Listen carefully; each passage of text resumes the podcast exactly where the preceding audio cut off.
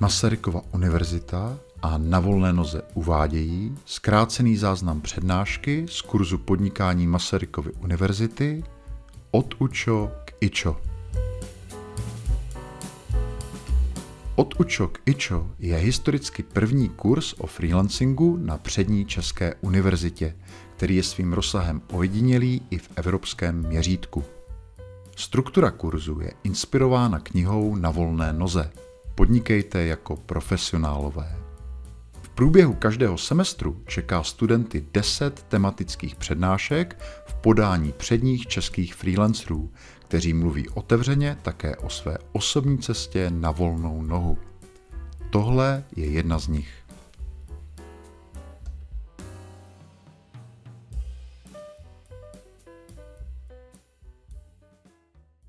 Pojďme se do toho pustit, přátelé. Není nic krásnějšího v biznisu, než posílat fakturu. To je moment, ve kterém vy víte, že jste udělali dobrou práci a druhá strana má skvělou příležitost vás za to ohodnotit. To je důležité. Pro nás jako pro lidi je vlastně důležitý žít v nějaký jako rovnováze našich závazků a příslibů, nebo alespoň pro většinu z nás, co máme empatii a nemáme na sobě nálepku sociopat. A tudíž to, když jako pro někoho něco uděláte, tak druhá strana se vám za to chce vždycky nějak revanžovat. Možná znáte ten pocit, když dáte někomu dárek, a nebo naopak pocit, že nechcete přijmout něčí dárek, protože vás to vede k jakému si závazku, aha, on mi teď dal dárek, tak já bych příště měl taky. A uh, úplně stejně je to vlastně s prací. Když pro někoho odvedete práci, tak on vlastně touží potom se vám za ní nějak revanžovat. To, že představa, co je pro vás, eh, co je pro ní adekvátní revanš a pro vás adekvátní revanš může být rozdílná je věc jiná, ale každopádně to, že eh, vystavíte fakturu, eh, je vlastně tím krásným krokem, kdy druhé straně nabízíte, že může srovnat váš vztah za vyrovnaný. A to je dobré. To je krásný moment. Existuje jenom jeden krásnější moment v životě podnikatele a to je, když už uh, má jakoby tým nebo nějakou malou firmičku, což pozor neznamená zdaleka, že je váš cíl mít, můžete být stál naprosto šťastný freelancer a do žádné firmičky se nepouštět, ale když už byste chtěli jít touhletou cestou, tak ten druhý nejkrásnější pocit je, když posíláte výplaty vašim kolegům. Ten je možná ještě krásnější, než posílat uh, jako fakturu, protože to znamená, že tu organizaci řídíte dobře a že jste vydělali dost peněz na to, abyste mohli kolegům uh, jejich vlastně výplatní pásku naplnit. No, abyste měli na tu fakturu ale co napsat, tak potřebujete nějakým způsobem říct nějakou částku, kolik je cena, kterou chcete za svoji práci.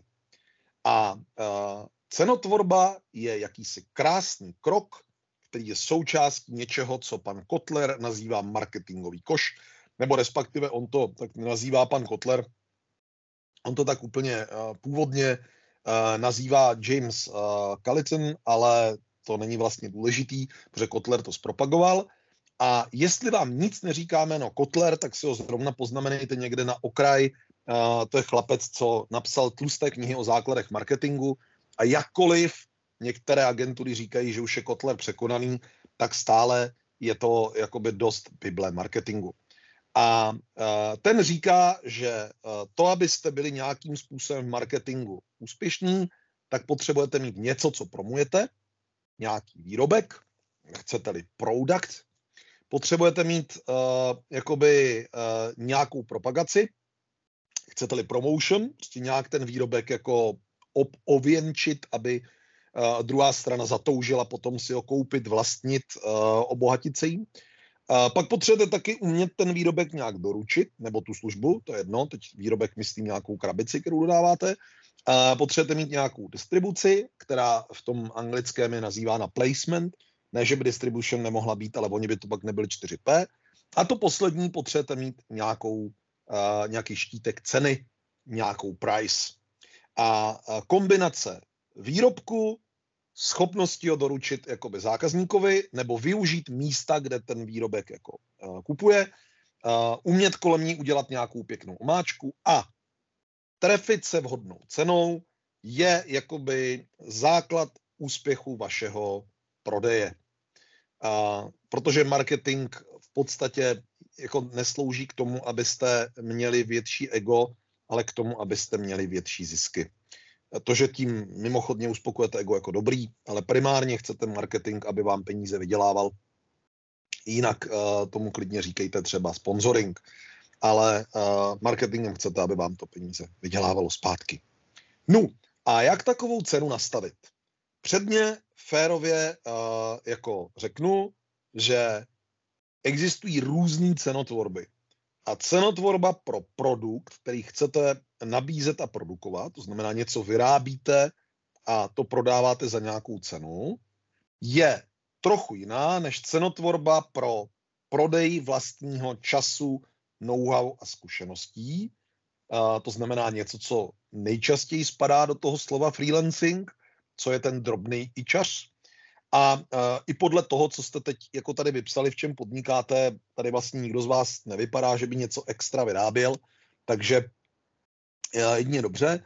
A ještě jinak se liší potom cenotvorba třeba pro e-shopy nebo pro prodej opakovaných služeb, což jsou typicky třeba předplatné něčeho, ať už jsou to noviny, nebo nějaká digitální služba jako taková.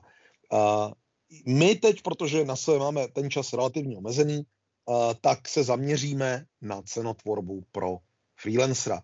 Což znamená cenotvorbu někoho, kdo má nějakou expertízu v hlavě nebo rukou, kterou někdo na trhu potřebuje, nebo hm, alespoň by měl potřebovat, a uh, v podstatě prodává svoje hodiny.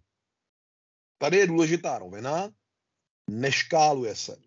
Škálovat je důležitý terminus technicus a ten říká, že jako vy máte biznis postavený na tom, že uděláte nějakou práci a tu třeba prodáte víckrát, nebo uh, máte nějakou práci, kterou vy jako prodáte, ale udělá ji někdo jiný a vy si za ní vezmete obchodní provizi.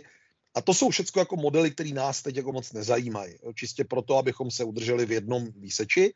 Naše výseč je, že vy máte nějaký počet hodin ročně, který věnujete do vašeho podnikání a taky máte ročně 365 dní po 24 hodinách, který jako věnujete na váš běžný život nebo na vaši existenci, pokud svůj život nepovažujete za šťastný, jste rádi, že nějak přežíváte, tak se vás nedotknu. A uh, abyste tu existenci nějak učírovali, tak mezi ní potřebujete rozdistribuovat různé aspekty vašeho života, uh, třeba spánek, nebo čas na jídlo, uh, čas na rozmnožování, nebo alespoň trénink rozmnožování, čas na nějaké jako sociální kruhy jiné než vaše zákazníky a pracovní kolegy, No a pak taky čas na obživu. Samozřejmě pokud pro někoho jeho práce zároveň koníčkem, tak je to jedině dobře, a, ale i tak prostě berme, že je tam nějaký čas na obživu. A e, o tom se teď budeme bavit. Zásadní otázka, a pojďme zpátky do muralu, dejme si takovou pěknou typovačku, e, přesuneme se tady teď do e, bodu následujte psíka, jsme teď tady někde zhruba uprostřed.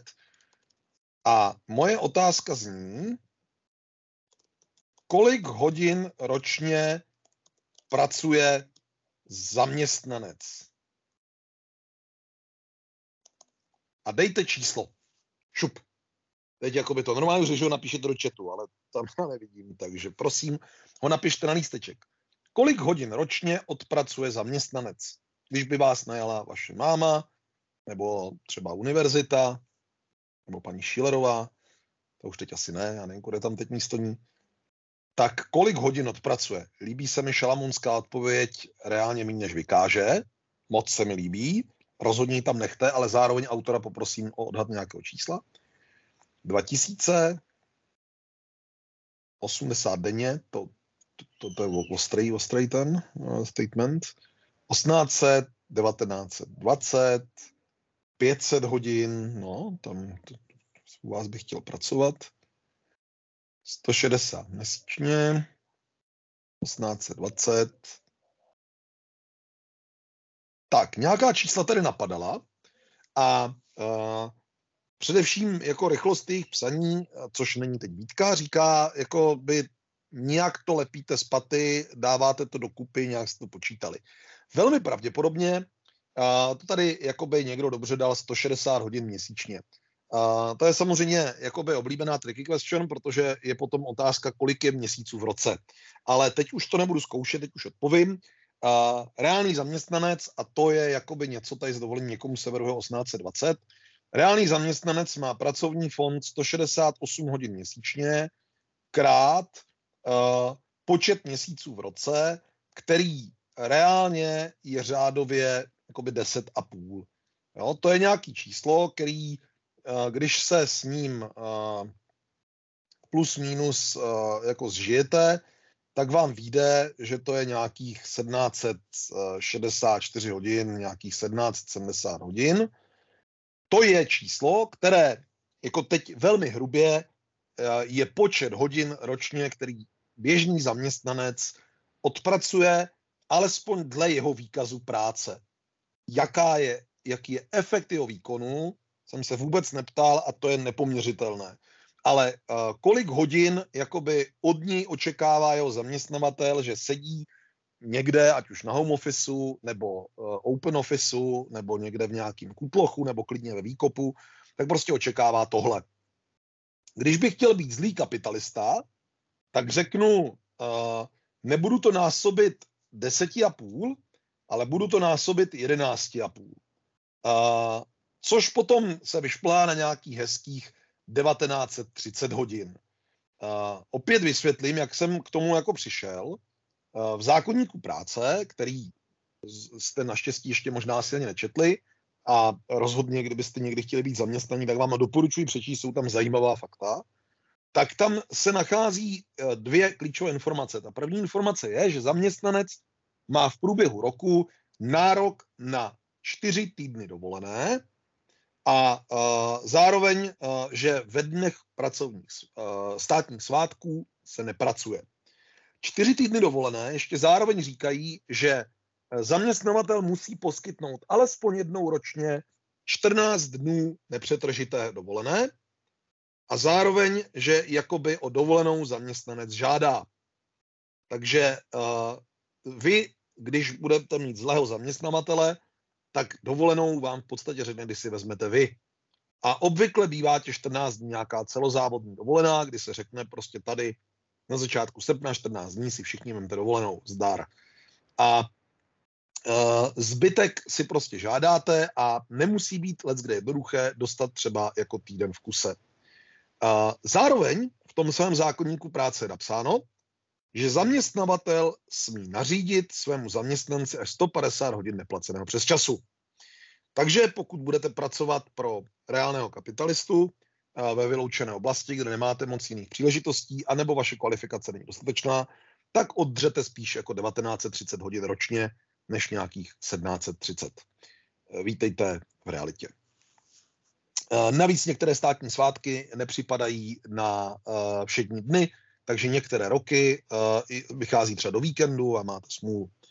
Uh, budíš vám drobnou útěchou, že když jdete pracovat na státní svátek, tak vám náleží o 100% víc vaší výplaty, když jdete v neděli, tak o 50% víc a když v sobotu a v noci, uh, tak uh, o 25% víc vaší výplaty. Na druhou stranu uh, to umí zaměstnavatele chytře obejít, takže nebojte, když vám budou chtít vydrbat, tak to udělají.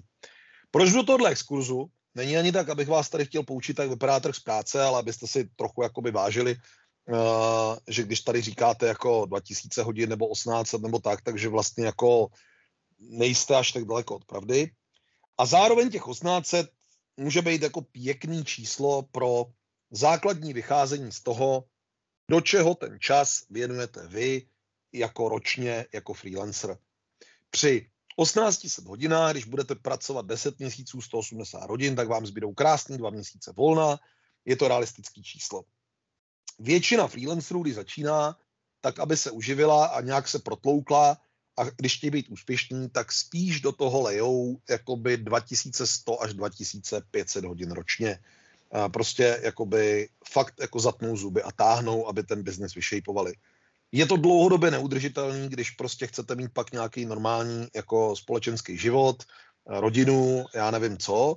A je vlastně jakoby eh, nemocný se na to číslo upínat, proto to číslo ročně tady dávám. ale zároveň je fér si jako říct, že ty začátky jsou tvrdý a uh, jako hodil by se tady meme s Leonardo DiCapriem, který říká 40 hodin týdně, hm, taky jsme tu na svůj první úvazek. Což jako uh, prostě opravdu může nějaké první roky platit a je dobré si i ve vaší energii jako rozmyslet, uh, kolik do toho chcete jakoby dát. Na druhou stranu jít pod 18 dolů, pokud děláte job, který není extra unikátní a ještě nemáte vybudovaný jméno, nemusí být jednoduchý, pokud to má být váš hlavní a jediný zdroj příjmu. Jako takové to, že někdo věří, že bude jako na volný noze pánem svého vlastního času a že mu bude stačit pracovat jako tisíc hodin ročně, jako to je taková iluze, no. Jako jsou tací, jsou, ale rozhodně ne v prvních několika letech jejich jako startu podnikatelské dráhy. Tomhle se podívejme ostře do očí. A teď si pojďme říct, kam těch 1800 hodin zmizí. Uh, já tady opět, když mě budete následovat, tady už koukám na toho, někdo stihl sáhnout a rozbít mi to, ale to nevadí, já se neodradím. Uh, tak se přesuneme tady dolů k uh, nějakému obrázku, který je, uh, řekněme, nějak jakoby daný. A ten říká, že vy velmi pravděpodobně se budete pohybovat někde v těchto těch šesti týlových kategoriích. Čísla kolem zatím úplně ignorujte. Jo? A v těchto těch týlových kategoriích se budete pohybovat jako nějaký hodinový dotaci. Takže vy budete dělat nějakou výrobu. Výrobou se rozumí hodinovka nebo hodinu, kterou opravdu děláte pro klienta. To znamená, neděláte nic jiného, než jenom práci, na kterou vás někdo najal a kterou velmi pravděpodobně máte za tu hodinovku nějak zaplacenou. Můžete prodávat klientovi, když jsme u té placené hodinovky, samozřejmě jako několik různých finančních modelů. Ten nejtypičtější zpočátku bude, že pracujete od hodiny. To znamená, za každou hodinu dostanete nějakou odměnu. Když jste uh, potom už zkušenější, tak uh, můžete pracovat od díla, že něco jako vyrobíte, snazší je to trochu u obrázku, trochu horší je to jakoby u zprávy sociálních sítí, ale jde to. Jo? Můžete prostě říct, že uděláte nějaký dílo, to dílo uh, prostě vy za nějaký čas vládnete, který budete počítat v hodinách a klientovi na ní dáte nějakou nálepku. A je možný, že to uděláte tak dobře, že vám to dá hodinovku větší, než když budete mít hodinovku. Je taky možný, že to uděláte tak neefektivně, že jakoby na tom ve finále proděláte kalhoty. Co je ale zásadní věc, bez ohledu na to, jakou zvolíte cenovou strategii vůči klientovi, tak vy dovnitř, prosím vás, furt počítejte jenom hodinovku a tu si berte u freelancerské práce jako základní bernou minci. Ze dvou důvodů. Za A to drahý je čas. Ten máte omezený, jste tady jenom na vypůjčenou dobu, která bude někde mezi jako uh, prostě řekněme 65 až 100 lety, podle toho, jak dobře se o sebe budete starat a jak rychle půjde jako medicína kupředu. Ženy se zatím dožívají spíše o pět let více než muži. A uh, jako produktivní v tom věku budete taky do nějaký doby. Pak už prostě budete pomalejší, unavený, budete mít ty zkušenosti, ale už zdaleka ne ten drive. Jo? A zároveň na to naskočíte taky jenom v nějaký moment, uh, řekněme plus minus kolem 20, a, a řekněme plus minus kolem té 70, půjdete do důchodu. Takže vás čeká 50 produktivních let, což vlastně jakoby při těch zhruba 2000 hodin je uh, nějakých 100 000 hodin. Jo? Tak 100 000 hodin, ze kterých potřebujete jako vytěžit dost na to, aby vás pak jako uživili i když už pracovat nebudete, nebo aby vám zbylo něco jako na důchod. To budete dělat jinými cestami, jako něco budete investovat a tak dále, ale ale ideově prostě počítejte s tím, že váš čas je omezený. To je nejcennější komodita, co máte. A do vnitřního interního počítání prostě vždycky kalkulujte s časem. To, že ho potom klientovi nalepíte nějak jinak, je součást vaší obchodní strategie. Ale vy si potřebujete striktně hlídat, kolik času do toho dáte. Hauk. Vedle výroby, to je to faktické práce, co budete dělat, budete mít ještě nějakou práci na salesu a marketingu. To znamená, budete jakoby se muset prostě prodat, budete se muset prezentovat, budete prostě chodit na nějaký networkingy, cintat věci na sociální sítě, uh, spamovat lidi mailama, mluvit chytře do podcastů, uh, jakoby snažit se splodit nějaký články na blog, whatever, co zrovna pofrčí, ale prostě budete muset trávit nějakou aktivitu, kterou říkáte světu, já tady jsem, kupte si mě. Něco jak teď s přicházejícím jarem, slyšíte všude ty ptáky, kteří ve skutečnosti jediný, co vysílají do světa, je sex, sex, sex, sex tady, sex tady, sex tady, jo, protože prostě se potřebují rozmnožit. Ono to zní jako cvedlikání, ale ve skrze je to jakoby, už mám nízdo, už mám nízdo, tady, tady, jo, tak podobně vy budete prostě cvedlikat, uh, budete říkat světu, práci, práci, mám práci, chci prachy, mám práci, chci prachy, nebo jsem ochotný pracovat, jo, tak to je, to bude vaše cvedlikání. A to bude stát nějaký čas. Krom toho času to bude stát dokonce nějaký kapitál. Uh, pak máte nějakou krysařinu, což je činnost, kterou já nazývám všechno ostatní, co potřebujete k podnikání a nikdo nezaplatí. To znamená, jako budete třeba muset, teď je konec března, což je doba, kdy finanční úřad se rozhodne vás buzerovat tím, že musíte podat daňový přiznání a to není, a ta intuitivní A B nikdy neví na první pokus počátku, takže mezi tím máme ještě nějaký tety volají a chtějí něco doposlat a chtějí prostě jakoby něco doskenovat, zpravidla něco, co jiný úřad jim nepředal a tak dále. A tím obtěžují vás a nikdo vás za to neplatí. Jo? Když budete potom jakoby mít třeba, na bože, zaměstnance, tak se co chvíli ozve nějaká okresní zpráva sociálního zabezpečení, protože měl taky hovnoce na práci a budou vás buzerovat, že jako byste si dovolili zaměstnat lidi, takže budete muset dokazovat a tak dále. A, a, a mezi tím prostě klidně to budou jenom zmatená klientova účetní, e, někde zatoulaný mail, urgence klienta a tak dále. Šikovnější z vás budou komunikaci s klientem účtovat od hodiny. Jako budou mu prostě říkat, kliente, tady jsem ti udělal práce za, já nevím, 42 hodin tenhle měsíc a tady jsem ti za 4 hodiny strávil byrokracií. A tu ti taky účtuju, protože prostě seš chobot a nemůžu tu vydat na mě na poprvé. A, a nebo prostě je to úplně normální, prostě ztráta třením, protože uh, jako je vlastně v pohodě, spolu komunikujeme. Pozor, ne všichni klienti jsou na to navyklí, je potřeba připravit. A pokud to neuděláte, tak to bude spadat do krysařiny. Selaví. Ale bude do krysařiny spadat rozhodně dělání vašeho výkazu, bude spadat uh, dělání nějakých prostě uh, věcí, které uh, jako prostě jsou potřeba. Tečka. Pak budete mít nějaký vzdělávání. Tak uh, samozřejmě ti z vás, kdo věří, že po té, co dostudují vysokou školu, že i vzdělávání u konce tak jako hodně zdaru, ale na freelancovské dráze to budete mít fakt těžký. Uh, ti realističtější z vás ví, že prostě nějaký vzdělávání vás celoživotně čeká.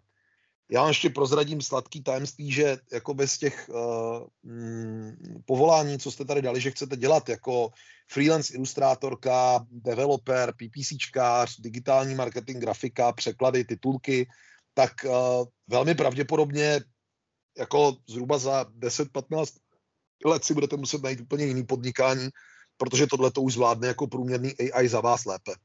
No, jako prostě dělání titulků jako totálně doesn't make sense, uh, jako v podstatě jako už teď, ale ještě to tak deset let bude poznat, než jako by budete bez práce. Což neznamená, že to nemáte dělat, jo? je to furt jako hobby, je to super, ale prostě fakt to zvládne náhodný algoritmus líp než vy, sorry. Takže uh, v tomhle jako uh, je potřeba si uvědomit, že to celoživotní vzdělávání vás jako nejenom čeká, ale bude i nezbytností, pokud nechcete skončit na tom špatně a tím pádem budete muset věnovat nějaký časoprostor.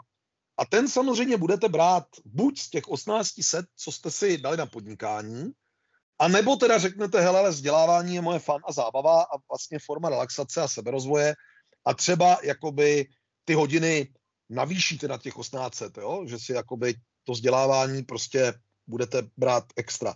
To už nechám na každém jednom soudruhovi, jenom říkám, že to pro biznis budete potřebovat.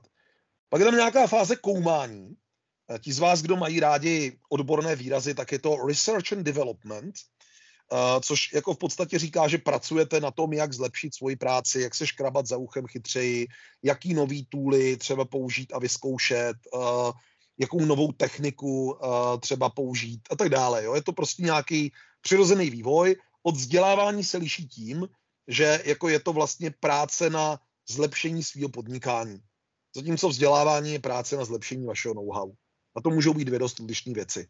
Uh, samozřejmě tu kolonku nemusíte držet striktně mentálně oddělenou, jenom jako je dobrý vědět, že nějaký rozvoj vašeho podnikání uh, vám to veme. Koumání znamená i to, že se třeba díváte jednou měsíčně na svoji strategii a děláte si takový jako půl den sami se sebou, kdy si řeknete jako hele, tak jak mi to ten minulý měsíc šlo, co můžu dělat líp, co naopak nemusím dělat tak dobře. Uh, oblíbená otázka bude, už můžu zdražit? Odpověď je ano. A jako vlastně prostě zamyslíte se nad tím, jak to jako dělat dál. Taky se podíváte do kalendáře, řeknete si, hm, jak ten příští měsíc strávím aktivitama. Je to měsíc, ve kterém se budu víc vzdělávat a rozvíjet, protože jsou prázdniny, nikdo mi práci nedá, nebo je to naopak měsíc, ve kterém bych měl mít už teď zaplánováno jako ideálně 100 hodin jako by prostě klientský práce a mám tam 20, ty vole, jak to rychle doženu, protože teď je sezóna, všichni najímají, že jo, prostě v červnu už nikoho zajímat nebudu. Jo, jakoby to záleží na cyklu vaší práce. Jenom je důležitý jakoby najít si tyhle ty časy rozhovoru sama se sebou nad svým biznesem. A to padá do kategorie koumání úplně stejně jako rozvoj konkrétního produktu. No a pak je tam poslední věc a to jsou nějaký ztráty třením. A to jsou jakoby dva typy času, který zahoří.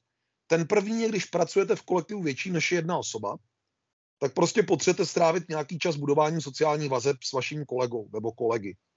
To prostě sežere. A to je, to je validní, jenom je potřeba si uvědomit, že ten čas se buď bere z těch 1800 hodin, a nebo teda jako zase, že to je vlastně 1800 hodin plus 200. Jenom vás upozorním, pokud jste někdy pracovali v nějaké středně větší nebo velké firmě, tam často lidi ztráty třením dělají přes čas. A ty firmy jsou pak strašně rozčarovaný, zvlášť když vyrostou ze startupu a scale-up, že jako najednou ty lidi chtějí po 8 hodinách jít domů a že jim chybí tady ty ztráty třením. Protože oni předtím taky pracovali 8 hodin, ale do toho tam strávili o hodinu a půl díl takovým tím jako kafíčkováním a na cígo a prodloužený obídek. Jo. A oni to odpracovali. Ale najednou prostě budou mít doma nějaký jiný závazky. Dítě, hypotéku, zahrádku, eh, prostě psa. A uh, jako nebudou tam chtít být. Jo. Ty velké korporace to obchází tím, že budují takový pěkný kampusy, jo, kde vy v podstatě neodcházíte žít domů, ale zůstáváte tam a prostě jste s těmi kolegy a tak, akorát teď po koroně si jim tam nechce nikdo vracet, což je trochu pochopitelný, protože ty lidi si našli nějaký reálný život, než měli prostě v Apple campusu, ale uh, jako je to typická strategie, jo? Jako, jak tam ty lidi udržet. Jako podnikatel s tím kalkulujete jinak, ale vy jako freelancer prostě jenom počítejte, že nějaký ztráty třením prostě mít budete a je dobrý je mít daný. Uh, za domácí mentální cvičení si můžete zkusit rozhodit, kolik ty hodiny tak zhruba jako jsou jo, do té výroby, SM, krysařiny, vzdělávání, koumání a tak dále. Já vám zrovna sladce prozradím, že jestli budete schopni vykoksovat v té práci kor, co jste tam dali, třeba 80 hodin měsíčně, krát 10 měsíců, kdy pracujete, tak to bude nějakých 800 hodin. Jo? A zhruba 800 hodin dáte do výroby. Když budete dobrý, budete mít zakázky a tak dále. Jo? A Uh, pak je otázka, když teda budete pracovat na 18 hodin, kam zmizí ta zbylá tisícovka. A uh, fair vám řeknu, že třeba jakoby sales minimálně 250 hodin zažere.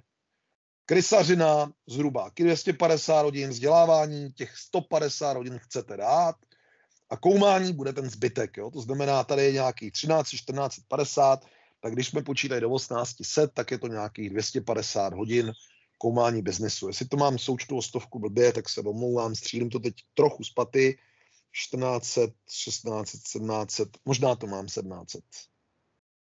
1300 a 400, 1700, no vidíte. Tak ještě stovka někde dá, tak já, já jako SOS bych ji dal sem, ale vy možná budete mít jinde. Jo? Tohle jsou nějaký čísla, který se musíte podívat sami sobě vid očí, jak to máte. Jo? Jakoby prostě, kde to, kde to jako je. Uh, já třeba řeknu, že jsem v branži uh, nějakého design thinkingu, business mentoringu, práce s klientama hodně jako takhle, jak s váma.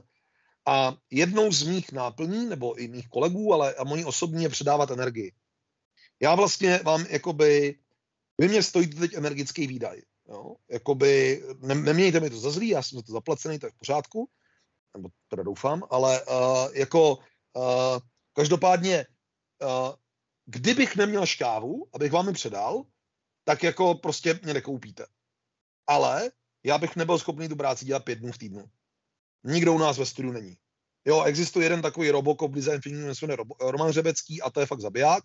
Ten zvládne jako týden dělat design sprint v jednom a ještě v pátek odpoledne jít jako běhat 100 kilometrů někde do lesa ale jako víc takových robokopů neznám. A to říkám s veškerým respektem, jo? To, to jako, jestli to budeš někdy doma neposlouchat, tak velký respekt, to jako nevím, jak děláš.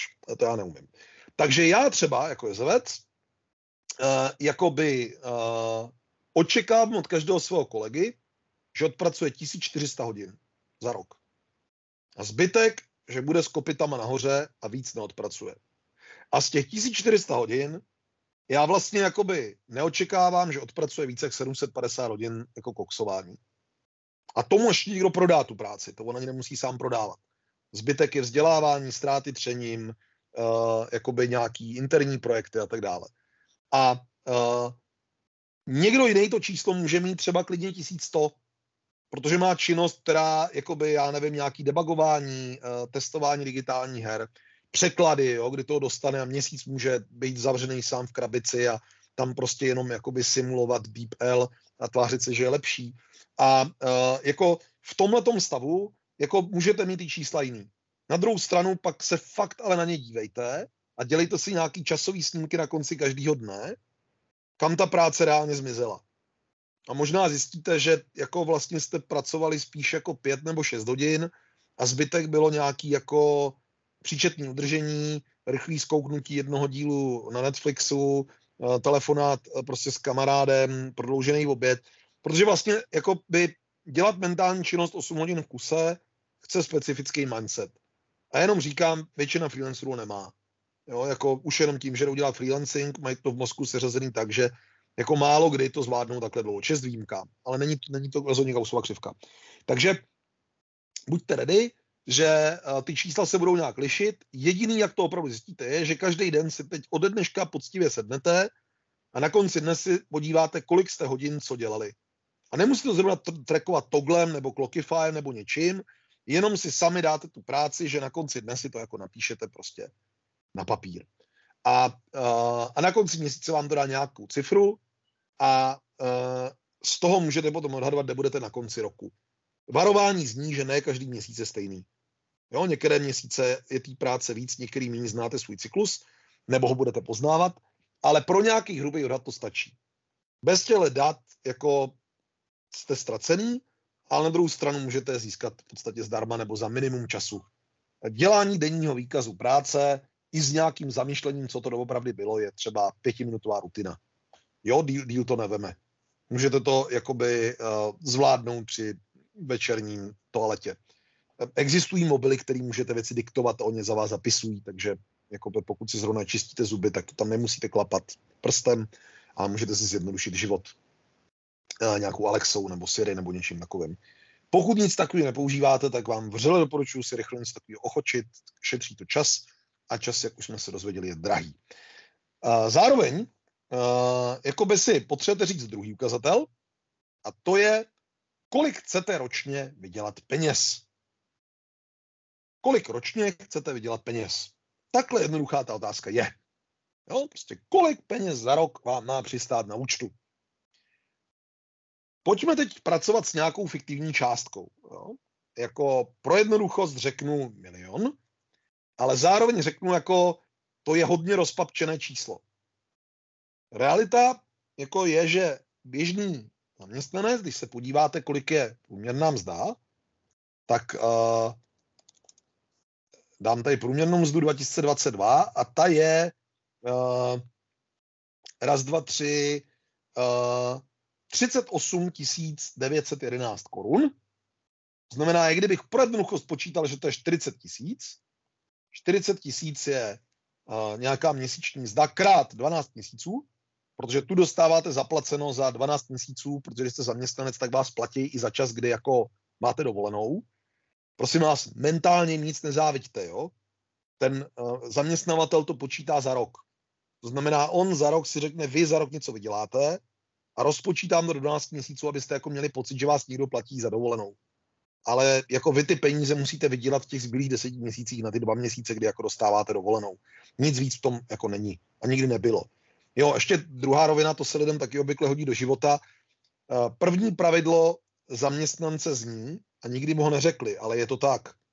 Jediný důvod, proč vás někdo zaměstná, je, že na vaší práci vydělá víc peněz, než vy stojíte. No, ještě jednou, jediný důvod, proč vás někdo zaměstná, je, že na vaší práci vydělá víc, než vy stojíte. Jinak by to nedávalo význam. Dokonce by se dalo říct, že na vaší práci vydělá minimálně uh, dvakrát tolik, co vy stojíte. To znamená, že byste stáli tisíci korun na hodinu, za kterou vás prodává, tak vám zní jako 333 korun nebo třeba 400 korun. A zbylých 600 korun vás potřebuje vydělat. Jinak je to neefektivní jako podnikání. Ale my jsme u freelancingu, takže jakoby tímhle směrem nepůjdeme, to byl jen takový jako náznak toho, jak by to mohlo vypadat, kdybychom se bavili o stavení firmy. Co je důležitý, že když jsme si teda spočítali, že dostane ten zaměstnanec 40 tisíc uh, měsíčně, krát 12 měsíců, tak dostane jako 480 tisíc. Ať nežeru, dáme mu půl milionu. Jo? Zároveň je potřeba si říct, že průměrná mzda není reálný medián. Průměrná mzda se počítá z jedné strany jakoby z nešťastníka, který pracuje někde v Babišových závodech na uh, rozemleté slepice, kde jako jeho mzda je třeba již 21 tisíc korun hrubého měsíčně po třech letech zapracování. Uh, a z druhé strany se tam počítá prostě postanecký plat soudružky Šilerové, jejíž faktická hodnota je sice výrazně nižší než té paní v té drůbežárně, ale to jí samozřejmě nezabrání si vzít jako třeba 240 tisíc měsíčně.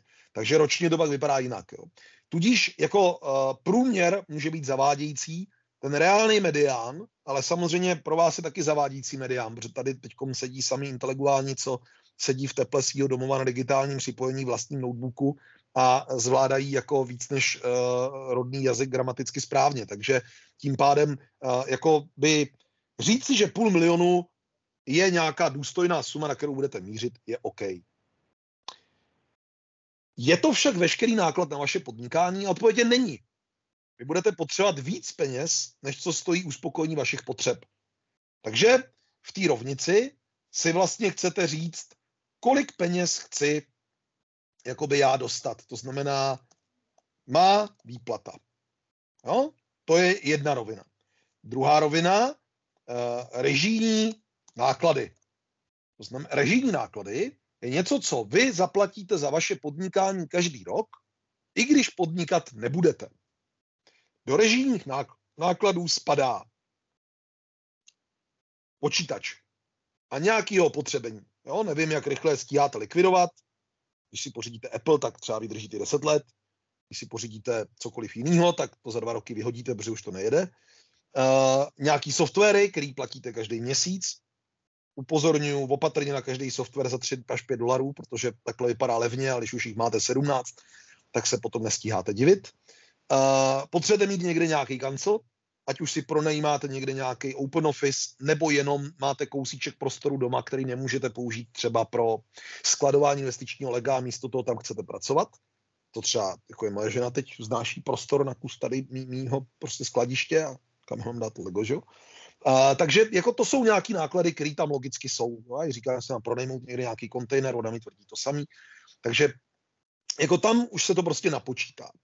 Uh, tyhle ty režijní náklady je taky dobrý si prostě natvrdo říct, jak jsou. A dopředu vás upozorňuju, pokud bydlíte v hotelu rodiče, kde se mysticky objevuje jídlo v lednici a účtenku za elektřinu a pronájem jste v životě neviděli, tak to neznamená, že tam někde venku to nezačne z jiného později existovat. Takže do vašeho podnikání si tyto částky dejte alespoň fiktivně, protože jedna z otázek, hned třikrát zopakovaná, zněla, jak si mám ospravedlnit svoji cenu. Ta první věc, že si uvědomíte, kolik vlastně potřebujete opravdu vydělat. A započítáte tam ne eh, jakoby běžnou spotřebu jídla, to je jako to, co pokrýváte z vaší výplaty ale započítáte tam to, že pracovní místo něco stojí. Třeba 2,5 tisíce korun měsíčně. Jo, to je taková nějaká jako dobrá startovní suma, že 2,5 tisíce korun měsíčně stojí to, že vůbec máte odkud vyrábět práci a tam na ní máte klid. To, že to teď je v vašem dětském pokoji, super, buďte vděční, ale to zákazník neví. A on jakoby vnitřně prostě počítá s tím, že taky někde jako velmi pravděpodobně žerete nějakou elektřinu. A uh, prostě teplo. Jo? Uh, další věc, to jsou režie. Pak budete potřebovat prostě jakoby náklady na sales a marketing. Pak budete potřebovat náklady na vzdělávání. Pak budete potřebovat náklady na uh, jak to nějak jakoby kulantně uh, prostě nazvat, na nějaký jako uh, risk investment. Jo? Uh, to znamená, náklady na sales a marketing jsou jasný, náklady na vzdělávání taky. Uh, pozor, tady se pouze o finančních. Časový jsme si určili tady dole, jo. A risk management je, že prostě něco zkusíte. Že do něčeho naléte prachy a něčemu dáte jakoby ten test. Uh, proč to tady dám samostatně? Je, že ty ostatní náklady jsou každý rok plus minus stejný. A vy je strategicky navyšujete nebo ponižujete, což jako spíš neděle, jako by nedělejte, ale, ale spíše navyšujete. Ty risk management říká, že vy si každý rok prostě dovolíte za nějaký prachy udělat nový pokus, zkusit novou platformu, jít do něčeho, co jako není tý běžný, v tom běžném jako spádu. A dokonce by potom tady někde měly být nějaká jakoby uh, reálná, já to nazvu marže, a to jsou prachy, které vám zbydou úplně nad to všechno. Že vám zbyde něco, všechny tady tyhle ty věci jste poplatili a ještě vám tam zbylo. Já dokonce si trochu říct, jestli vám tam nezbyde v tom drobném podnikání aspoň 10%, tak to děláte blbě. V případě, že budete mít malou nebo větší firmu, tak chcete spíš, aby vám tam zbývalo tak jako 20 až 30%. Jinak jako vlastně nemáte za co růst. Budou vám chybět jakoby peníze, výroba kapitálu na budoucí růst, na jakoby reprezentativní prostory na investici do vývoje, na jakoby certifikaci, já nevím co, na rekvalifikaci. Prostě neušetříte. Jo? Jako tohle to berte, že jsou prostě jako věci marže do podnikání.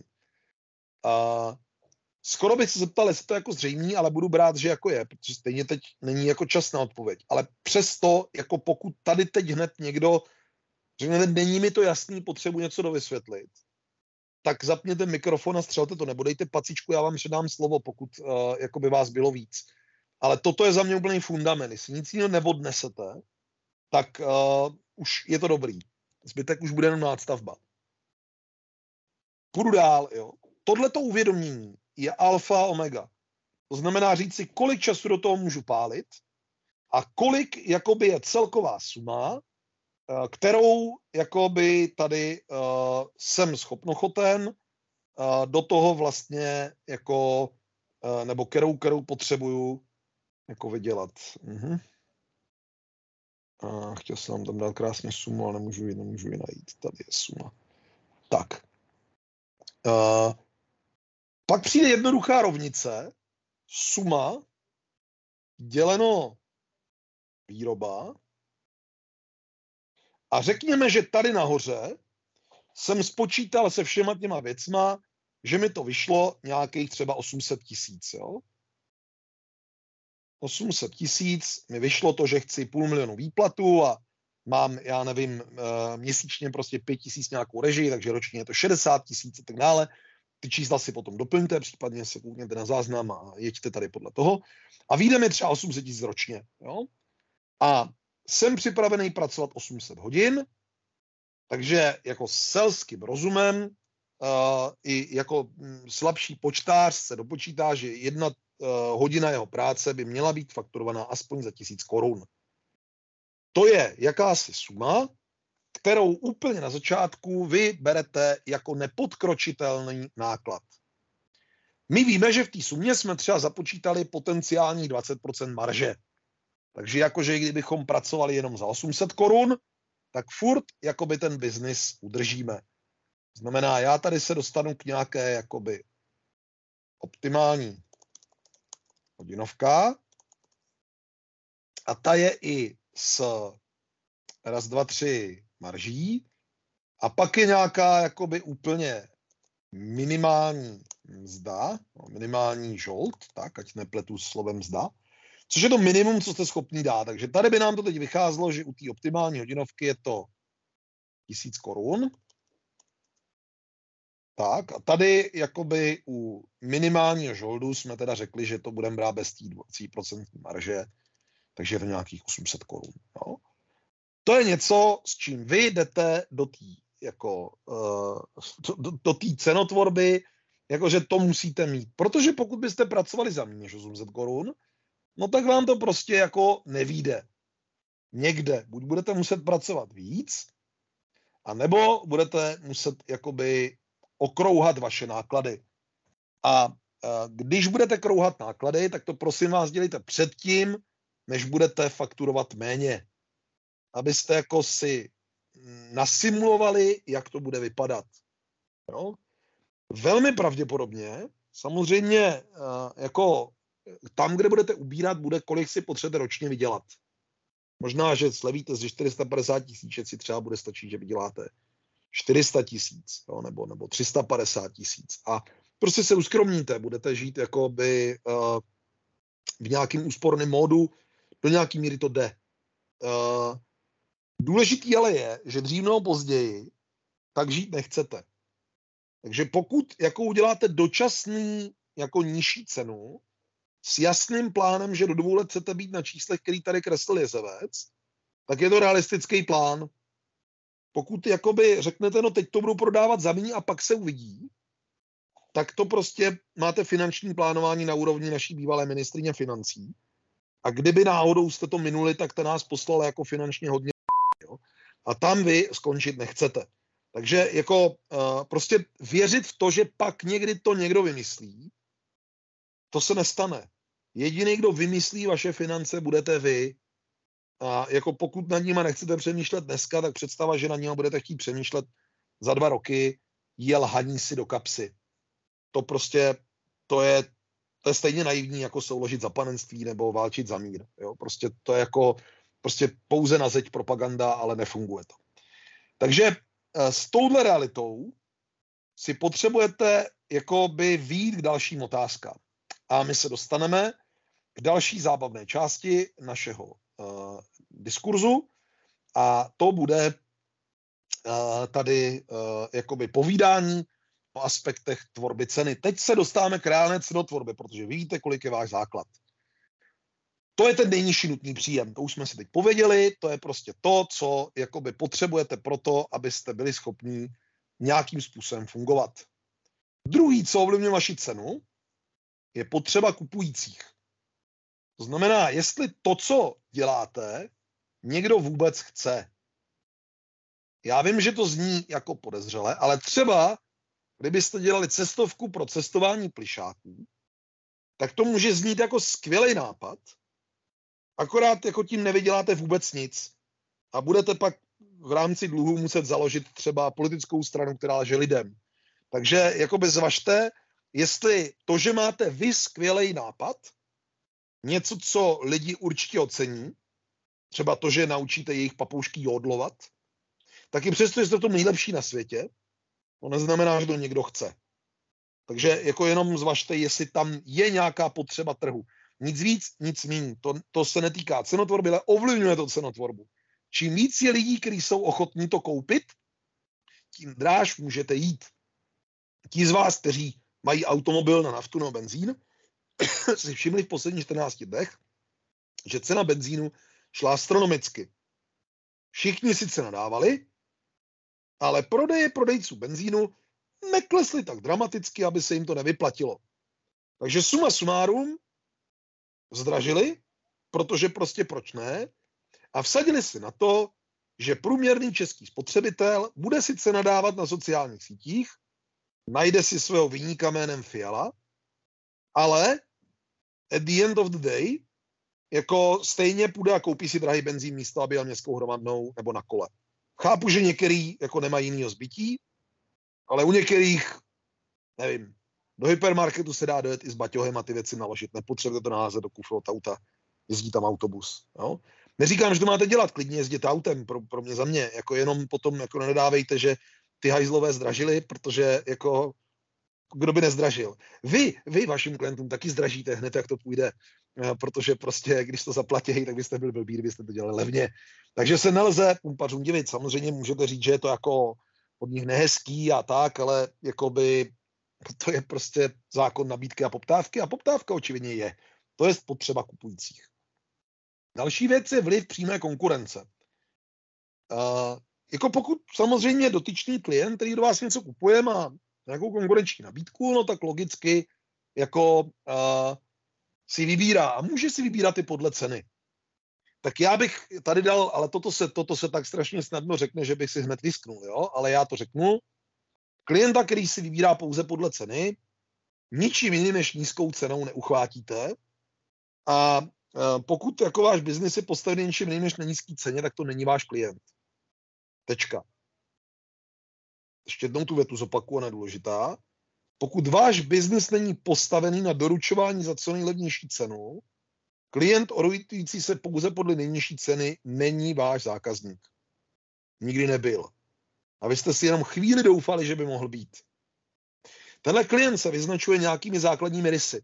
Ten první je, že vás poptává, což je pro podnikatele vždycky supermentální past. Má pocit, že má o něj někdo zájem. Ne, nemá o něj nikdo zájem, má někdo zájem o jeho práci, pokud bude nejlevnější. To je úplně jiný rozdíl. Jo? Nemá zájem o dlouhodobou spolupráci, o váš well-being, o společný jakoby business, o, o aspekty vašeho jako unikátního eh, přístupu k podnikání. Ne. On hledá někoho, kdo to udělá levně. A, a tudíž musí vyvíjet, protože těch lidí, co jsou ochotní dělat levně, není moc nebo respektive nikdo to nechce dělat levně, akorát některý jsou prostě buď v zoufalý situaci, anebo sraby ve vlastní skleněným uh, stropě, který to prostě udělají. A on je hledá. Takže z vašeho úhlu pohledu to může mít pocit, že jako hej, s tím je málo práce, to je super mě zájem, ale ne, on má svoje vlastní zájmy. Druhá rovina, tyhle ty klienti z pravidla uh, jsou jako spekla, protože uh, už to, že prachy nemají a za něco jsou ochotní je dát, jsou, jako kladou nároky výrazně větší než někdo, kdo na peníze až tolik nehledí. Takže jako o to víc se pak budou hádat o každou blbost. A poslední věc, pokud je to cheap client, tak se bude snažit ještě z vás vyargumentovat, jestli ta práce byla potřeba a nešlo to udělat rychleji. Jako prostě klienti, kteří jdou po nejlevnější ceně, jsou klienti z pekla. A upřímně za to, Využijte to, dokud jste freelancer a neživíte žádný hladový krky, prostě nepřijmejte. Jako fakt, jděte místo toho raději dělat řidiče tramvaje a prostě zůstaňte na vaší freelancovské ceně, než abyste jakoby šli na ruku někomu, kdo s váma stejně vydrbe. Protože prostě tyhle ty typy nákupčích s váma vždycky vydrbou. To je prostě jak hádat se s idiotem. Jo? Stáhne vás na svůj úroveň a ubije vás z léty zkušeností. Takže jako, jako by fakt se jim vyhněte. Tečka. Uh, bude to mít nějaký implikace v těch druhých sloupcích, nebojte, já se o nich zmíním. Uh, další věc je vliv substitutů. To je věc, co ten klient může udělat jiného, aby uspokojil svoji potřebu, i když to není přímá konkurence. Jako pokud jste si toho vědomí, je to dobrý pro váš argumentační rámec. Nestrkejte před tím hlavu do písku, jen si řekněte, co můžou udělat jinýho. Substitut místo téhle přednášky mohlo být, že si přečtete knihu třeba. Jo? Nebo že jakoby uh, si prostě uděláte one on one. Zní to jako konkurence a jsou to substituty. Jo? Vlastně jakoby konkurence by byla, kdybyste se místo tady mě rozhodli sledovat prostě někoho jiného. Někde jinde. Nevím. No, takový kurz nikde není, ale kdyby byl, kdyby byl, kdyby byl, tak byste mohli. Jo? To by byla konkurence. Ale ten nepřímý substitut je, že vlastně já teď jakoby se snažím být chytřejší než knížka. Protože vy vždycky můžete říct, hele, tyjo, jako tvoje povídání nestálo za to, co by mi stála kniha. Jo? A to si může říct váš klient. Je to, je to férový. Uh, na druhou stranu, no, ne, no, tak. Pak je tam reálná hodnota. Tohle je hrozně těžká věc, protože je rozdíl mezi cenou a hodnotou. Cena jako říká, co to stojí, a hodnota je, co to přinese. A vy byste si v tom biznesu měli být jako vědomí toho, co to přinese. Když to řeknu blbě, já když bych jenom způsobil, že každý z vás najde systém a zdraží o 100 korun na hodinu, což prostě udělejte instantně, stejně jste levný, já už to teď typuju. Tak zdražte o stovku, jo? Just like that. A uh, teď si jako uvědomte, že za ten rok by z těch 800 odpracovaných hodin jste, jako to, že jste zdražili o 100 korun, vydělalo 80 tisíc. No, tak jestli za tenhle rok vyděláte jenom 50 tisíc víc, a řekl bych vám na konci roku, dejte mi z toho 10%. Jako za to, že jsem vám to tady poradil, dodal vám odvahu všechno a vy jste řekli, tyjo, 5 tisíc korun, 45 tisíc korun jsem vydělal, tady máš jezevče. A možná si řekne, mm, ty vrdě, to nevím, jestli tomu jezevci dám. To jako by teď zpětně už těch 50 tisíc mám a ne to, ale hodnotu to asi má.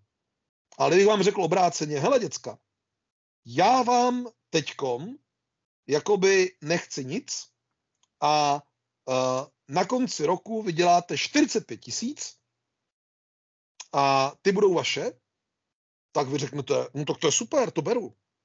Ale vlastně zaplaceno jste dostali 50 tisíc a 5 tisíc korun jsem dostal já, že to zúčtoval tady Honza, no Masaryčka a vás to jako nebolí. Jo? Prostě vy jako byste vlastně dostali čistých 45. A jenom, jak vám ten příběh povím, tak tak vnímáte jakoby moji cenu. Tak krom toho, že jsem vám teď naznačil, že mi dlužíte na konci roku nějaké tisíce, a můžete mi pak klidně napsat přes link, který vám pošlu číslo účtu, tak uh, uh, jakoby to znamená, že tak, jak to zarámujete tu hodnotu, tak to druhá strana přijímá. To se bude lišit. Ale zkuste nad tím takhle přemýšlet. Prostě jakoby nad tím, že není důležitá ta absolutní suma, ale je důležitý, kolik tím druhé straně jako vyděláte. Protože víte, za jakých podmínek vás jenom zaměstnají, že jo? Když vyděláte výrazně víc, než stojíte. A uh, toto je už pokročilá cenotvorba. To chce pak mít ty koule říct, já pro to budu pracovat zdarma, ale když to přinese výsledek, se se mnou podílíš o výnos. Protože já vím, že jako když bych to takhle s váma tu dohodu s každým jedním udělal a vy jste na konci roku ty prachy vydělali, že na tom vydělám výrazně víc peněz, než co mi tady prostě dá jako Masarečka.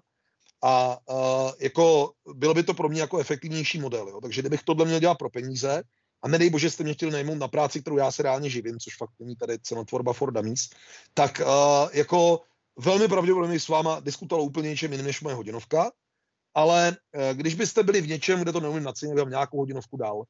Ale dal bych vám hodinovku, kterou bych vás spíš chtěl odradit. Protože prostě nechci, abyste mě najímali za hodinovku. To se mi vlastně jako nezaplatí. Ale tam, než dospějete, tak to ještě nějaký roky uplynou a až tam budete cítit, že chcete jít do tohohle kroku, tak se pak ozvěte, víte, jak nějaký procenta mi zbydou, ale na tom hodně vyděláte. Tak, uh, reálnou hodnotu prostě potřebujete. A poslední věc je cenová elasticita. A to je jenom uvědomění si, že samozřejmě všechny tyhle aspekty vedou k tomu, že žádná cena není do kamene kovaná. Jako, kdybyste byl dneska ve výrobě, tak uh, není papír, není sklo, není písek, není beton, není železo, není nic. Takže prostě pokud něco z toho umíte dodat, tak jako prostě jako by teď si můžete narazit marži. Uh, cena na burze se tak vyvíjí. No, prostě je tam nějaká cenová elasticita. Jako nakupovat dneska rubl není z těch jakoby nejhorších nápadů, pokud věříte, že Rusko přežije. Je to vysoký risk, ale rubl je teď levný. Jo, rozdíl mezi rublem a dolarem je zhruba dolar, takže uh, jakoby to teď může dávat hlavu a patu. Ale taky na tom můžete mít prostě místo cených papírů prostě papíry, jak říkal mi profesor účetnictví. Takže to už je vaše riziko, ale je tam nějaká cenová elasticita, to je, co se snažím říct. A samozřejmě uh, jako vy taky nějakou cenovou elasticitu můžete mít. Když budete mít hodně zakázek, tak budete mít jako snadnou schopnost říct, dej mi víc peněz, kliente. Protože když mě nedáš, tak to nevadí, já mám práce dost. A zjistíte, že vám je dají. Takže pak už se nebudou chtít dělat ti, ti levní a budete jim říkat, hele, mám tě rád, ale zaplať Bulhare. A to je v pořádku. A, a, ale zároveň je možný, že pro nějaký biznis už nebudete mít tu hodnotu. Jo, že někdo jakoby dělá prostě biznis, ve kterým vy už jste příliš drahý. Protože hodnota, kterou mu přinášíte, on neumí tu páku zhodnotit. On váš copywriting nebo vaše SEO nebo něco, on prostě to neumí prodat. Jo? Prostě to je ale boj jeho biznesu. To není váš problém. Kvůli tomu vy to nemáte prodávat levněji. A musíte vždycky umět poměřit hodnotu versus za co jste teď ochotní, co si můžete dovolit a tak dále. Cenová elasticita je normální. Spousta podnikatelů se jí vyhýbá. Buď jsou líní, anebo se bojí. Hned si v zápěti říkám proč, ale jakoby jenom říkám, je to běžný. Jo, prostě moje cena byla taky třeba před uh, ještě 14 dny výrazně nižší. Přišla jako ve válka na Ukrajině, všechno se začíná zdražovat a některý podnikatelé jdou do toho, že slevňují Já jsem zrovna zdražil, protože prostě jakoby cítím, že prachy nebudou a dokud ještě nějaký jsou, tak uh, jakoby uh, je chci mít. Slevňovat můžu před koncem roku. Ti, co slevnili zrovna, asi mají zatím nějakou strategii, já ji nerozporuju, jenom mám jinou. Tak, zpátky na strom. Pojďme se k tomu podívat na nějaký další implifikace. Nejnižší nutný příjem souvisí s jakousi nutností přežití a nutnost přežití je svině. Totiž nutnost přežití vás nutí brát zakázky za levnou cenu a ospravedlňovat tím, že jinak byste umřeli hlady. No to, je to fakt. Jinak byste umřeli hlady. A já vám vřele doporučuji, jako uh, co nejrychleji si nějak vyrobit brigádou kdekoliv jinde, než půjdete na volnou nohu. To je fuk. Zásobu ideálně na rok. Jako dobrý podnikatel takový, a zvlášť freelancer, který aspoň rok, když nebude pracovat, tak neskrachuje. Prostě bude schopen dostat svým závazkům. Jestli nemáte aspoň roční rezervu, jste mentálně v pasti, v kleštích a zkušený vyjednavač na druhé straně, nebo vlastně úplně neskušený poptavatel. Vás zedře z kůže, nebo vy se sedřete z kůže sami. Protože vlastně máte strach. Máte iracionální strach o to, že umřete hlady. Jako s veškerým respektem k opravdu smolným jedin, jedincům v této zemi nejde umřít hlady. Jako to byste se museli jako fakt snažit, abyste jako umřeli. Při vašem jako schopnosti vstřebávat psaný a e, text a mluvené slovo si troufnu říct, že kdyby se všecko posralo, vyrostli jste si někde 100 tisíce dluhů nebo něco, tak se v nejhorším necháte zaměstnat v náhodném korporátu a prostě se z toho do tří let vyhrabete a ještě vám zbyde. To je realita, kterou když budete mít v hlavě, tak se nemusíte bát ničeho ty alternativy vždycky jsou. Jo. Prostě máme, žijem v ráji, prostě máme jako všechny možnosti světa, máte obrovský sociální sítě a kruhy, který jakoby prostě jako se o ně dá opřít, jako, jako sorry, takovýhle podmínky k podnikání nemá 90% vnějšího vesmíru, jo. Takže jako Vyserte se na to, že, že nezdechnete nebo že potřebujete nějakou nutnost přežití. Nechci tím donestovat, že jste někdo fakt opravdu, já nevím, z těžkých poměrů, rozpadnutý rodiny, otec alkoholik udělal dluhy, uh, jakoby prostě první uh, partner nebyl volačo a já nevím co, jasný. Ale jako prostě pokud jste v takovýchhle psychických problémech, vyserte se na podnikání. Vy potřebujete napřed získat psychický klid, nechte se někde zaměstnat, srovnejte si život, získejte jistoty, najděte si hnízdo a pak jděte do rizika, pane Čechu. Jinak vás to mentálně semele. Ale pokud máte normální, spokojený jako středostavský život, který trochu očekávám podle jakoby vašich rozmazaných prostředí, si sedíte každý sám někde v kanclu, ne pod mostem, tak jako prostě serte na to, tady ne, nemůžete, nemůžete umřít hlady, jestli se hodně snažili. Tak, další věc je imposter syndrom. Uh, to je takový to téma, kdy si myslíte, že ještě nejste dost dobrý nebo něco. Tak já něco prozradím. Pro nějaký lidi nebudete nikdy dost dobrý. Sorry jako. Pro spousty lidí totálně neumí poměřit, jestli jste dobrý nebo špatný. A já vám to prozradím. Oni vás nenajímají proto, jestli jste dobrý nebo špatný. Oni vás najímají proto, jestli odvedete práci, na který vydělají peníze. Ještě jednou, Nikdo vás nenajímá proto, jestli jste dobří nebo špatní. Oni vás najímají proto, že odvedete práci, na které oni vydělají peníze. Period. Kdybyste byli digitální inteligence, levitující kaktus, plišový tučňák a uměli dělat tu práci, tak je to tomu klientovi ale úplně uprdele. Jako dobře, pokud teda jakoby to není extra klient, co se snaží navazovat osobní vztahy, ale tam bych byl extra opatrný z jiných důvodů. Ale jako drtí většině klientů to fuk. Prostě někdo mu tu práci doručí. Umíte doručit tu práci na úrovni, která klientovi přinese peníze, pak se vyserte na imposter syndrom. Vždycky budou lidi, co jsou lepší než vy. Sorry. Ve vaší hlavě jich bude vždycky hejno. No a co? Ale oni třeba dělají jiný biznis. A nebo ten klient o nich neví. Nebo už mají plný kalendář, protože jsou výrazně lepší než vy. Takže to stejně vzít nemůžu. A zbylo to na vás, tada. Jedno, čím si to ospravedlníte, jestli máte problém s imposter syndromem, navštivte terapeuta, nebo prostě, já nevím, prostě partu přátel, co vám rozmluví, to není jednoduchý na řešení tady, jenom říkám, imposter největší svině a upřímně za to budete narážet, když budete dobrý na úplně jiný problém, budete narážet na problém, že jste tak dobrý, že za to ten klient nestojí. A že vy vlastně chápete, že vaše cena je pro ní příliš vysoká. Prosím vás, to je, když vaše hodinovka bude začínat 5 litrů nahoru, jo? Teda, ať se tady někdo nechytne toho, že už už to je 917, tak to není ta cena, o který mluvím. Jo? Tak uh, jako vy vlastně budete pro toho klienta tak dobrý, že on si vás nebude moc dovolit. Vy to budete vědět, on to bude vědět. A zároveň vy budete mít pocit, že už pro vás nejsou dost dobří klienti na trhu. To bude reálný problém. Ale to, že jako máte pocit, že nejste dost dobrý pro toho klienta, to v drtí většině případů není reálný problém. Ten klient potřebuje just práci odvedenou. Jo, jako kudrlinky stranou. V nejhorším osekejte nějaký prostě perfection v, v rámci efektivity a uh, jakoby uh, prostě prodejte mu to za stejný počet hodin, když jste dobrý, ale udělejte to za rychlejší počet, protože on srovnává s lidma, co jsou jako především levní. Nicméně na imposter se vybodněte, k ničemu vám není. Uh, a samozřejmě chápu, že to je easier said done. Jo? Jakoby mým cílem je trochu zaprovokovat, než jakoby tady, co tady za hodinu a půl taky vymyslím. Další problém je, a to je vlivším konkurence, vaše neschopnost jednat. Sorry, jako freelancer jste ve válce. Jste ve válce s jinými a i když si budete říkat, že jsme týloví a donat ekonomy a já nevím co, je to boj. Je to zdravý, přirozený konflikt. Obchod je boj a vy ho jdete vyhrát. A jestli s tím máte problém, nejste materiál na podnikatele. A nebo to musíte odstranit. Podnikatel musí být schopný o věcech diskutovat, vyjednat a tak. A vám něco povím. Je to skvělá průprava do běžného života.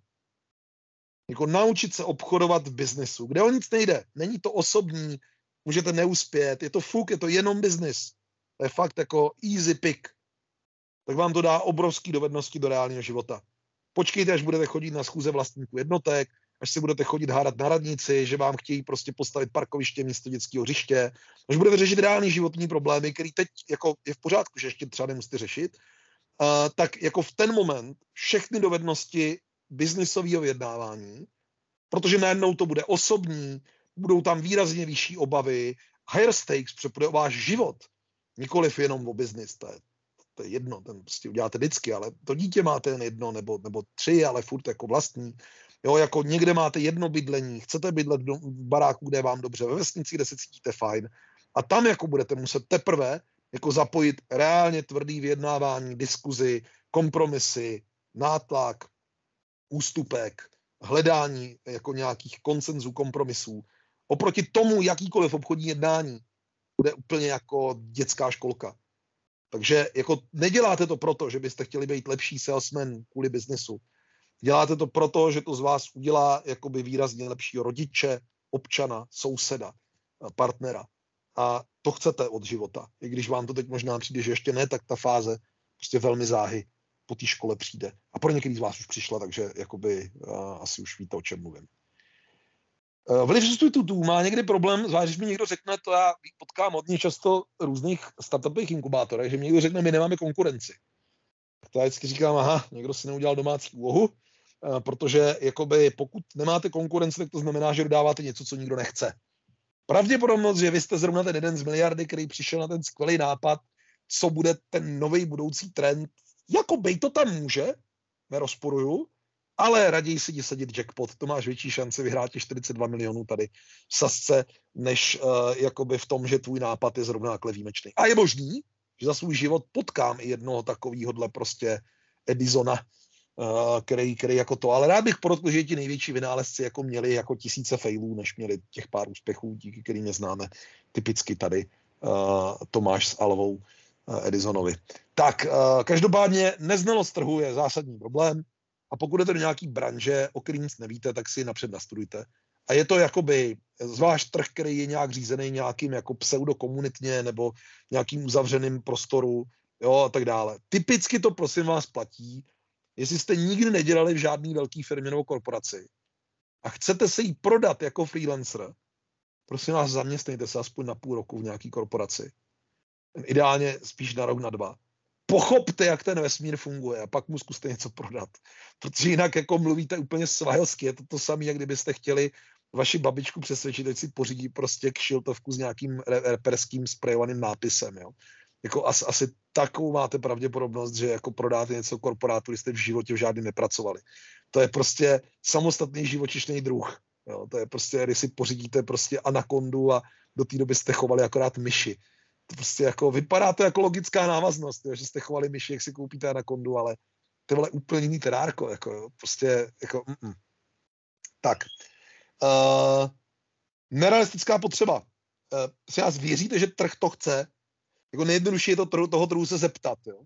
A ještě jakoby druhá rovina, prosím vás, to, že trh řekne, to je dobrý, mně by se to líbilo, tak hned následuje druhou otázku, a kolik by se to zaplatil. A, a když řekne nějakou sumu, řekne, výborně objednáváš. A to jsou jako dobrý kroky, jo, kde jako zajistíte, že z tisíce fanoušků by se to jako v ceně, která vám by se líbila na prodej, líbilo tak možná jako 100 a z těch 100 tak tři by si jako předobjednali, jo. A pak si jenom musíte říct, jestli, když jakoby teda ty uh, jakoby tři z tisíce, ty tři promile, jsou to jakoby, uh, nebo 0,3%, to není promile, 0,3%, uh, jako je to dostatečný na to, že potřebujete prodat těch jakoby vašich hodin, nebo těch balíčků s vašimi hodinama 10 ročně, je ten trh dost velký? If yes, pravděpodobně to máte a jste v pohodě. If no, tak to asi nikdo nechce, no. Sorry, takovejhle prostě skvělých nápadů jako jsou plný zbytovy. Jo, jako je, opravdu je jako fair si říct, že to. Uh, platí dvě pravidla. Platí pravidlo, že když umíte dobře prodávat, tak prodáte i totální ptákosovinu, protože tu druhou stranu zblbnete. Ale když neumíte prodávat, tak i geniální nápad zůstane na propadlišti dějin. Jo? Tečka. Kdyby vás to zajímalo třeba jako metaverse, jo? Jakoby asi znáte ten pojem od Marka Zuckerberga, jak to jako hra jménem Second Life tam byla 18 let zpátky. Jenom prostě ve špatnou chvíli na špatném místě, jo. Ale jako uh, prostě někdy se to nesejde, jo. Takže je opravdu dobrý se zeptat toho trhu, máš fakt tu potřebu a uh, až teprve, když ji fakt má, tak tomu věnovat zvýšený úsilí. No a poslední věc je strach z odmítnutí. Uh, to je těžký. Jo? Jako někdy nechcete nadhodit vysokou cenu, teď mi to tady eh, připomněla zrovna žena, která uh, jako ve víkendu lákali na nějaký bezvadný hekaton a bylo to takový, jakože práce o víkendu a náhodně roztahaný moderování na třikrát dvě hodiny prostě v průběhu celého víkendu uh, a jako přemýšlel, jak to nacenit, jo. Říkám, ty vole, 6 hodin, jako to je 6 hodin práce, kolik si účtuješ normálně tady za dvě nebo tři hodiny, že jo, tak to jako dej dvakrát tolik. No to mi nikdo nedá ty prachy, říkám, no nedá, no, ale jakoby to je ten reálný poměrce na výkon, který tam dáváš, no tak já dám teda jako míň, aby to, říkám, hele, o co ti jde, jako ty tu práci nechceš jít, je to o víkendu, je to debilně roztahaný, je to kotel času, jako je tam kýbl neznámý, chtějí po tobě vědět cenu dřív, než máte domluvené podmínky a jakoby uh, pomiňme, že se nevyjednává po e-mailu, jo? to je úplně na, jiný, na, jiný, na jinou přednášku, ale ta není o cenotvorbě, ta vyjednávání a tu už jsem měl minulý rok, to jste minuli, ale můžete si ji poslechnout záznamu. Ale uh, každopádně jenom tím si říct, jakože vlastně a ona teda napsala nějakou sumu a oni na to napsali, že si našli jako interního člověka, že za tu sumu, která byla tak poloviční oproti tomu, co by to mělo být, to jako neto. A ona říká, vidíš, kdybych jim dala nižší sumu zrovna, tak mě třeba vybrali. Říká, Marťo, kdyby si dal nižší sumu, tak nejenom, že tě velmi pravděpodobně nevybrali, ale i kdyby to udělali, ty, tak ty si smutná, že děláš za nižší sumu celý víkend nadává však špaček a ještě ke všemu si skurvíš cenu na trhu, protože když dokoliv z těch lidí půjde a poví to světu venku, tak vlastně ten řekne, no tak ona umí pracovat takhle levně, no tak ty příště taky hodíme tady kosti. A ty vole, jako vy nechcete pracovat jako místo jednoho víkendu za 30 tisíc, kdy když vás poptají dva lidi, tak vy jakoby dostanete jednu zakázku, pracovat dva víkendy za 15 tisíc, aby když vás poptali dva lidi, dostanete obě zakázky. Protože na konci měsíce máte stejný počet peněz, ale o jeden volný víkend míň. No, tak na to jako myslete, že prostě jako někdy si prostě jako by říct, OK, tak o to přijdu, je vlastně validní pocit. Kdyby jsme byli na škole prodeje, což nejsme, ale kdybychom na škole prodeje, tak moje první rovina je, neboj se toho, že jakoby uh, neuspěješ. Tiše se těš, že bys mohl uspět. To je úplně obrácený mindset. Protože v drtí většině jednání vy neuspějete. To je naprosto v pořádku. No, prostě to, jako, to je o tom to zkoušet. Nejúspěšnější obchodník této planety, který se jmenuje Joe Girard, což je jméno, které si vzal, protože s jeho italským jménem v 70. letech nemohl prodávat Chryslery, ale mohl by tak dělat pizzu eh, nebo vybírat výpalný. A uh, on si změnil jméno a to je člověk, který prodával automobily.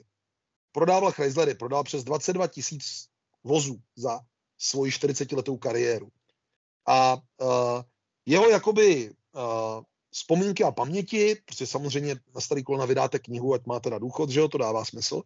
Ale knížka je dobrá, jo. musím jako říct, že je to taková ta jako populárně multilevelovský motivátor, co vám prostě dají po 19, když vás lákají na Herbalife nebo něco, co se dneska se láká si na LR Beauty nebo Mary Kay nebo něco, tak jakoby uh, tu knížku jako tenkrát, když mi dali, tak jsem jako nějak si prostě přečet a bylo to takový jakože OK, ale s postupem zra jako víno a já ji mám v audio podobě a pouštím si ji tak jednou za rok, uh, protože je prostě dobrá. Ono tak vybide jako i plus minus na cestu do Prahy, takže uh, jako ideál. A Joe Girard, nejúspěšnější obchodník na světě, říká, když hážete špagety na zeď, většina z nich spadne na zem, ale některé zůstanou přilepené a to jsou vaše zakázky. Takže jakoby berte to přesně obráceně, jako vy vlastně neuspějete v drtí většině jednání a uh, doufejte jakoby v nejlepší, ale zároveň, že vás odmítnou, je naprosto v pořádku. Dokonce, když už pak budete zkušený, já vás potěším, tak vy se budete snažit v průběhu obchodního jednání vašeho klienta odradit. Protože jako to je, opravdu se budete snažit odradit. Protože jako uh, vy vlastně nechcete, aby vás najal. Vy chcete, aby si vážil toho, že vás může najmout. Ale to jsou pokročilé metody a navíc ne spojené s cenotvorbou, tak to jenom dávám jako jakýsi silver lining. Tak a unlocknu tady poslední kousek a to je fenomén práce zdarma. Uh, nacvičte si takový ten trik dveřma, když jde někdo těsně za váma a vy mu ty dveře jako přibouchnete a on do nich narazí čumákem. Jo. Znáte z komedií s uh, Laurem Hardym. A uh, když jakoby za vámi jde někdo, kdo vám řekne, no, já nemám peníze, ale můžete dostat referenci, nebo jakoby teď to uděláte zdarma a hned další zakázka, nebo no, pošlete mi komplexní nabídku, uh, vypracujte návrh a já se pak rozmyslím, tak ho vemte ke dveřím vaší kanceláře, otevřete ty dveře, projděte jimi a pokyňte mu rukou. A v momentě, kdy je v prostředí těch dveří, tak s těma dveřma pruce švihněte, jebněte to do čumáku a uzavřete tuto diskuzi. Right here, right now, totální mor, práce zdarma, jako to je jako, to je důstojnější činnost, než dávat někomu práci zdarma. Prostě to nedělejte, tečka. Potenciální výjimka neexistuje. Nedělejte práci zdarma. Některý lidi vám budou tvrdit něco jiného, ale zpravidla až poté, co zaplatíte za jejich modul. Jako práce zdarma je prostě fake. Don't do that jako freelancer. Jestli chcete udělat, udělejte ji, ale ne proto, že to chcete udělat za peníze a protože vám peníze nedali, tak jste ji udělali zdarma to nefunguje. Samozřejmě pokud chcete udělat práci zdarma, já nevím, teď v rámci uprchlické krize, nebo v rámci Česko Digital, nebo prostě pro vaši sousedku, kamaráda nebo něco, a vlastně byste mu to nikdy ani neprodali, tak je to v pořádku. Pokud vás vaši kamarádi a přátelé mají rádi, tak po vás nechtějí slevu a práci zdarma. Nikdy boha jeho. Oni vás chtějí podpořit. Oni naopak od vás chtějí objednat tu práci, aby vy jste měli jakoby to je reální kamarádství. Aby, aby vám vlastně dali ty prachy a řekli, hej, to je super, co děláš. Jo? My takhle máme tady kalendáře s táčkama, který kreslí tady kamarádka, co je grafička, který jako k ničemu nepotřebujeme, i když naše dítě teda miluje ten kalendář, alebo nevymiloval cokoliv, co může roztrhat, tak, uh, ale jako prostě bylo jasný, že když tady na stánku ve vesnici jakoby prodává, takže si to půjdeme koupit, prostě sousedka, kamarádka, prostě je to její rukodělná činnost, jo kdybychom někomu věnovali nebo, nebo to snědli, což ji samozřejmě budeme říkat, ale to je prostě to a ne, že tam dojdu na ten stánek a řeknu, je, my jsme kamarádi, nebyla by nějaká sleva. No nebyla, ty vole, jako, jaký kamarádi se vyserte. To jakoby nejsou kamarádi prostě pro podnikání. No. Jakoby kamarádi vás podpoří tím, že si váš výrobek koupějí za full price. A jako, jako to, že vy sami víte, že máte cenu trojnásobně nadhodnou cenu a chcete jim to nechat za třetinu, ano, klidně, ale jakoby jinak prostě, jako, sorry, to je, to je vaše práce, to je vlastně nějaká vizitka, jestli si vaší práci vážejí, tak si to koupěj. A maximálně si to nekoupí, to taky není povinnost pro nějakou pro kamarády koupit, ale pro boha, jestli vás nějaký kamarád požádá věci zdarma, užiňte svinským krokem, stejně jako klienta.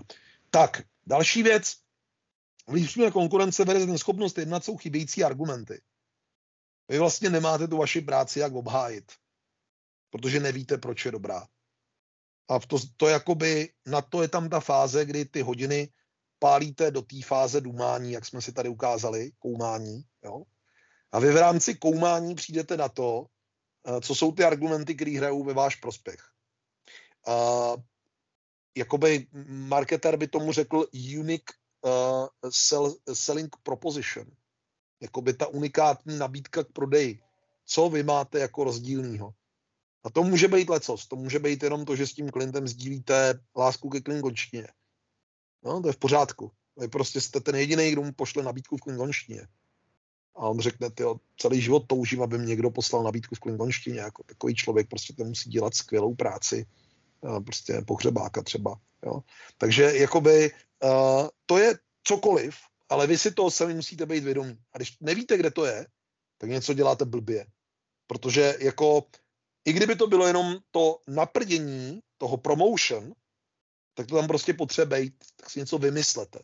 Nebo se podívejte, jak to dělá konkurence. Udělejte si analýzu 30 typický konkurence ideálně v zahraničí a tam se inspirujte. Ukradněte to někomu.